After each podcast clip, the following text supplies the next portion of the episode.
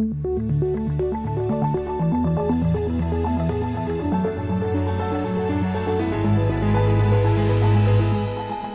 This Morning.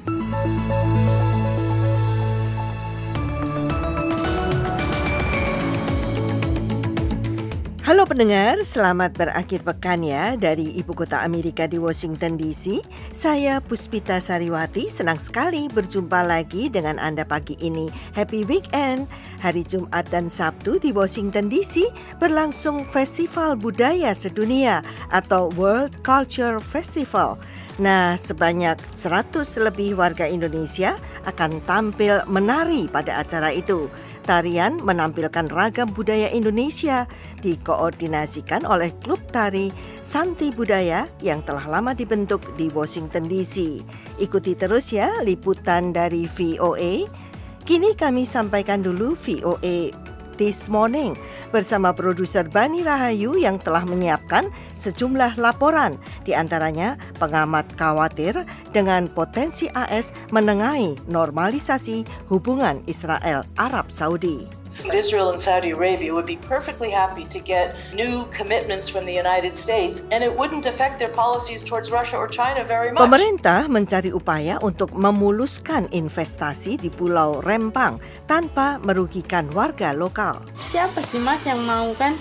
Kampung kita dari lahir di sini, nenek moyang kita semua di sini. Siaran ini juga dapat Anda ikuti secara live streaming di www.voaindonesia.com atau simak dalam podcast VOA This Morning episode hari ini di podcast langganan Anda. Kini kami sampaikan berita dunia bersama rekan Rifan Duyastono. Ketua DPR Amerika Serikat Kevin McCarthy tampak optimistis Kamis pagi setelah sebagian besar koleganya di Partai Republik tidak mendukung proposal bipartisan RUU anggaran pemerintah yang diajukan oleh Senat Amerika. McCarthy mengatakan pada hari Rabu bahwa ia akan memaparkan RUU anggaran sementara versinya sendiri di DPR hari Jumat dan berharap RUU yang ia usulkan dapat mempertahankan operasi pemerintahan, mencegah terjadinya government shutdown atau penutupan pemerintahan. RUU yang ingin diajukan McCarthy mencakup pemangkasan anggaran belanja federal sebesar 8% untuk banyak lembaga pemerintah. Selain itu juga mengatur sebuah tindakan keamanan garis keras di perbatasan, seperti yang diinginkan kubu konservatif. Akan tetapi, Presiden Joe Biden, kubu Demokrat, dan bahkan beberapa orang di kubu Republik mengatakan bahwa RUU itu terlalu ekstrim. I've had conversations as early as this morning with Democratic senators. They want something on the border, they're working on it.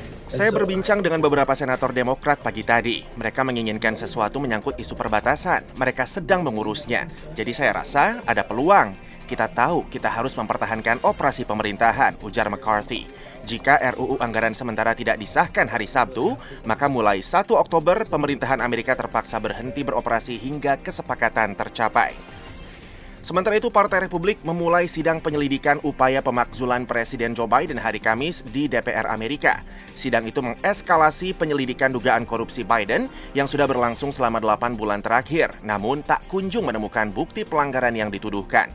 Partai Republik menuduh Biden memperjualbelikan kekuasaannya saat masih menjabat wakil presiden untuk membantu putranya, Hunter Biden, mendapatkan perjanjian bisnis asing yang menguntungkan.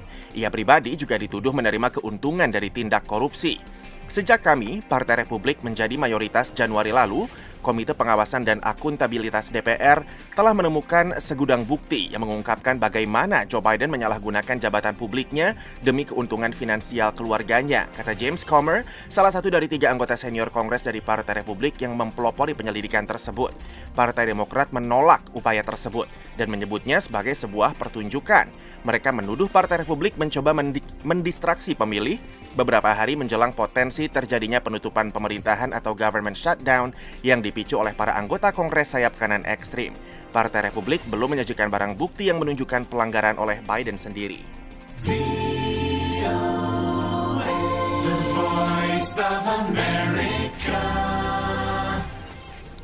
Perdana Menteri Armenia Nikol Pashinyan pada hari Kamis mengatakan dalam sebuah pertemuan pejabat pemerintahan bahwa dalam beberapa hari ke depan tidak akan ada lagi orang Armenia yang tersisa di Nagorno-Karabakh. Սա էթնիկ զտման եւ հայրենազրկման ուղակի ակտ է Ini adalah aksi pembersihan etnis secara langsung dan perampasan tanah air, seperti yang sudah kita sampaikan kepada komunitas internasional sejak lama, tambah Pashinyan. Dalam sebuah pernyataan, Kementerian Luar Negeri Azerbaijan menolak dengan tegas tuduhan Pashinyan. Pashinyan tahu betul bahwa kepergian orang Armenia dari wilayah Karabakh di Azerbaijan adalah keputusan pribadi mereka dan tidak ada hubungannya dengan relokasi paksa, kata kementerian itu. Sementara itu, pemerintahan separatis Nagorno-Karabakh mengatakan pada hari Kamis bahwa mereka akan membubarkan diri dan republik yang tidak diakui itu pun akan lenyap akhir tahun ini setelah selama tiga dekade mengupayakan kemerdekaan. Langkah tersebut dilakukan setelah Azerbaijan melancarkan serangan kilat pekan lalu untuk merebut kembali kendali penuh atas wilayah tersebut dan menuntut agar pasukan Armenia di Nagorno-Karabakh dilucuti dan agar pemerintahan separatis membubarkan diri.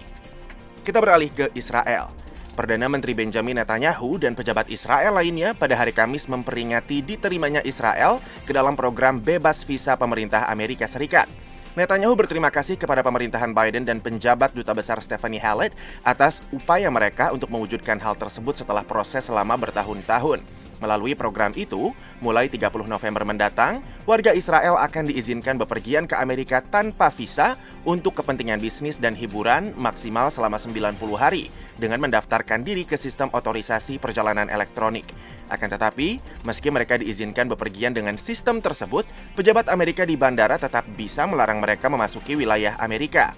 Pemerintahan Biden memasukkan Israel ke dalam sekelompok kecil negara yang warganya diizinkan bepergian ke Amerika tanpa mendapatkan visa terlebih dahulu. Diplomat Palestina mengeluhkan hal tersebut karena Israel dimasukkan ke dalam program itu tanpa memenuhi komitmennya untuk memperlakukan warga Amerika keturunan Palestina secara setara. Demikian berita dunia VOA Washington, saya Rifan Dwi Astono. Pendengar, ketika pemerintahan Biden mendesak untuk memajukan kesepakatan normalisasi hubungan diplomatik antara Israel Arab Saudi, sejumlah pengamat melihat bakal timbulnya masalah jika Amerika terlalu banyak mengumbar janji untuk mewujudkan kesepakatan itu. Berikut laporannya. I think we're getting closer to peace every day that passes. Pendengar pemerintah Biden telah bekerja sama dengan Arab Saudi dan Israel dalam paket kesepakatan dan konsesi yang memungkinkan kedua musuh sejak lama itu memulihkan hubungan diplomatik mereka. Amerika mengatakan masih banyak hal yang sebenarnya perlu didiskusikan agar kesepakatan semacam itu dapat tercapai.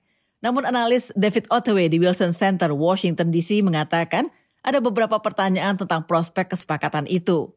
Dalam tulisannya di Wilson Center Viewpoint Series, ilmuwan senior itu mengatakan Arab Saudi masih tetap menghendaki adanya jaminan keamanan formal dari Amerika sebagai imbalan normalisasi hubungan diplomatik dengan Israel. Amerika sejauh ini telah memberikan bantuan militer sebesar 140 miliar dolar dan telah menjadi mitra keamanan utama Arab Saudi. Hal itu membuat Ottaway bertanya-tanya mengapa Arab Saudi masih menginginkan jaminan ini sekarang. Amerika hanya memiliki dua perjanjian dengan negara-negara di luar NATO, yaitu dengan Jepang dan Korea Selatan. Jika Presiden Joe Biden berkomitmen pada jaminan keamanan, maka ia akan menghadapi pertanyaan serius tentang kapan Amerika dinilai perlu melakukan intervensi. Cerita Parsi, wakil pres dan eksekutif di Quincy Institute yang berkantor di Washington, mengatakan bahwa Arab Saudi tidak hanya menginginkan jaminan keamanan, tapi juga bantuan program nuklir dari Amerika. Lalu apakah hal ini akan memicu perlombaan senjata di Timur Tengah? Tanya Trita dalam forum online institute itu. Jika normalisasi terjadi tanpa konsesi-konsesi ini, lain ceritanya. Tetapi ketika kita menambahkan konsesi tertentu untuk mewujudkan normalisasi hubungan ini, maka tidak saja akan menimbulkan pertanyaan tentang bagaimana hal itu dapat memajukan kepentingan Amerika, tetapi juga mengapa kita harus melakukannya. Jika memang normalisasi hubungan diplomatik ini baik bagi kepentingan Arab Saudi dan Israel sendiri, mengapa Amerika perlu menawarkan konsesi tertentu? Sementara Ellen Leibson yang mengajar keamanan internasional di George Mason University di Virginia menunjukkan bagaimana Biden telah membuat diplomasi sebagai hal penting dalam kepresidenannya. Namun Israel dan Arab Saudi yang justru sama-sama tidak ingin ada ikatan dalam sebuah kesepakatan.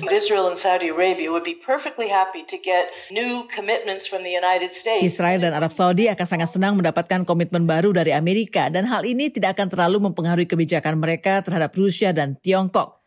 Mereka justru akan menuntut kebebasan bertindak, kata Ellen. Para pengamat menilai jika Amerika membantu Arab Saudi dalam program nuklirnya, hal itu akan semakin menarik Amerika dalam politik Timur Tengah dan meningkatkan kekhawatiran bahwa Arab Saudi maupun musuhnya Iran dapat memperoleh senjata nuklir. Demikian laporan tim VOA.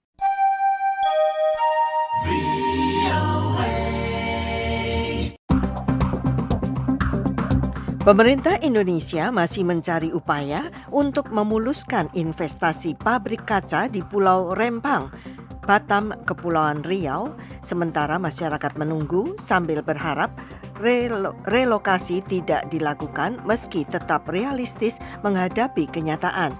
Berikut laporan. Di tengah cuaca terik dan angin laut berhembus, FA dan sekitar 10 kawannya berkumpul di depan musola kampung. Rempang, di mana FA tinggal, adalah pulau kecil yang menjadi bagian dari gugusan pulau-pulau di Batam. Dalam dua pekan ini, sebagaimana anak-anak Rempang lain, FA menjadi bagian tak terpisahkan dari konflik sebagai dampak proyek strategis nasional atau PSN Rempang Eco City di kawasan itu. Kami tak nak digusur, kami nak sekolah kat sini, kami nak ngaji kat sini, kami nak main kat sini. Kalau digusur, lapangan kat sana tak luas tak main. Kat sini ramai orang dekat kat pantai. Rempang memang strategis karena terletak di segitiga emas dekat dengan Singapura dan Malaysia. Luasnya sekitar 17.000 hektar. Pemerintah mengklaim hanya kurang dari separuh daerah itu yang akan dikelola sebagai kawasan industri, wisata dan perdagangan dan hunian. Saat ini ada 16 kampung adat Melayu dengan sekitar 7.500 warga yang akan terdampak investasi. Masalahnya seperti diceritakan SA, seorang perempuan warga Rempang, Sejak awal pemerintah memang tidak melakukan sosialisasi kepada mereka. Tapi kalau untuk sekarang ini udah masyarakat kita masih menolak. Cuman udah kondusif, tidak seperti kemarin lagi kita memblok jalan kan. Ya. Siapa sih Mas yang mau kan? Kampung kita dari lahir di sini, nenek moyang kita semua di sini. AS sebagaimana banyak warga Rempang saat ini terlalu takut untuk berbicara kepada media. Namanya juga disamarkan dengan alasan keamanan. Di Rempang, VOA juga menemui Devianti Nur, pegiat sosial yang juga sekretaris Yayasan Bakti Melayu Bersatu. Yang paling penting kami tidak menghalangi investasi apa saja yang masuk, tetapi dengan cara-cara humanis dan saling memanusiakan manusia. Pada tahap awal, menurut Menteri Investasi Bahlil Lahadalia, kawasan ini diminati perusahaan kaca terbesar di dunia asal Tiongkok, Sinyi Group. Mereka berencana akan menggelontorkan investasi senilai 11,5 miliar dolar Amerika Serikat atau setara 174 triliun rupiah sampai dengan 2080. Pemerintah telah memutuskan untuk hanya menggeser warga Rempang dari kampungnya ke lokasi lain tetapi masih berada di pulau yang sama. Tadinya kita mau apa namanya relokasi dari Rempang ke Galang, tapi sekarang hanya kampung-kampung yang ada masih ada di Rempang. Masyarakat juga diberikan penghargaan terhadap status lahan. Indra Yoga, Nur Hadi Sucahyo, VOA, Washington. Puluhan orang warga kota Palu hari Kamis menanam bibit tanaman bakau di pesisir Teluk Palu.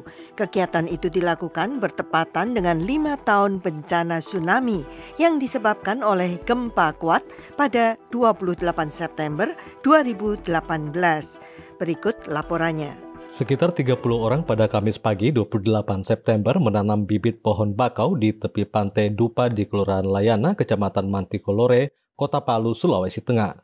Muhammad Najib usia 27 tahun relawan dari Mangrovers Palu kepada VOA mengatakan kegiatan itu dilakukan untuk memperingati lima tahun pasca bencana alam gempa bumi yang juga menyebabkan tsunami di pesisir Teluk Palu pada 28 September 2018 silam. Menurut Najib, dengan menanam bakau, maka pesisir Teluk Palu akan memiliki pertahanan menghadapi ancaman tsunami di masa mendatang. Kalau kita bercermin dari kejadian 2018, eh, yang paling kecil, yang paling sederhana yang bisa kita lihat contohnya itu di Kabonga.